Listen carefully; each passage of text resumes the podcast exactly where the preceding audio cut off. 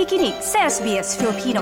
Pakinggan niyo pang kwento sa sbs.com.au slash Filipino.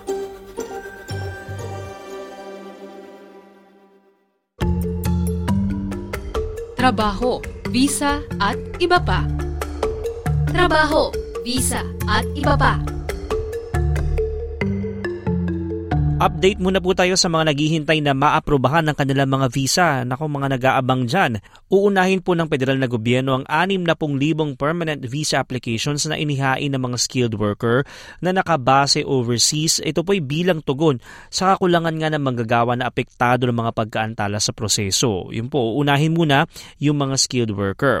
Aabot na po kasi sa isang milyon yung nakabimbing aplikasyon mula po sa iba't ibang visa categories na nagsimula nung pang um, nag nagkaroon ng border closure dahil nga sa COVID-19. Ang mahigit kalahati po ng bilang na ito na nailodge ay mula sa ibang bansa o offshore nga. Nauna na pong sinabi ng Department of Home Affairs na dinagdagan na nila yung mga staff at nagkaroon pa ng surge capacity upang matugunan nga at hindi lumala ang problema ng pagkaantala. Sa panayam po ng ABC Radio, kinumpirma ni Home Affairs Minister Claire O'Neill ang plano na gawing prioridad ang mga skilled applicants offshore. Ilalo na po yan yung galing um, yung nag-apply mula sa sa um, sa health, sa education at aged care. Yan po yung mga priority Security. Aminado naman ang ministro na ang initial na plano ay short-term response lamang po. Ngunit ang pamahalaan ay planong talakayin ang migration program upang bigyang solusyon ng pangmatagalan sa gaganaping Job Summit sa Setyembre. Samantala, ang Australian Chamber of Commerce naman ay patuloy pa rin yung panawagan na palawigin ng 200,000 na katao ang annual migration program upang masiguro ang pagbangon ng ekonomiya ng bansa mula nga sa pandemya.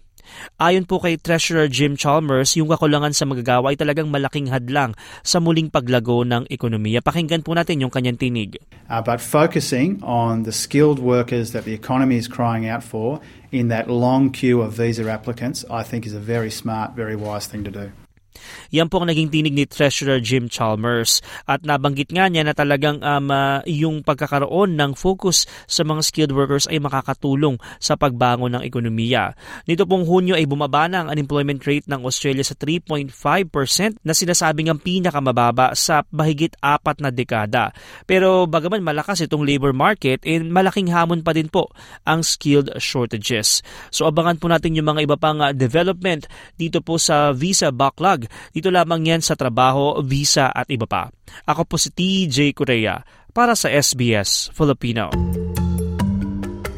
Trabaho, visa at iba pa. Trabaho, visa at iba pa.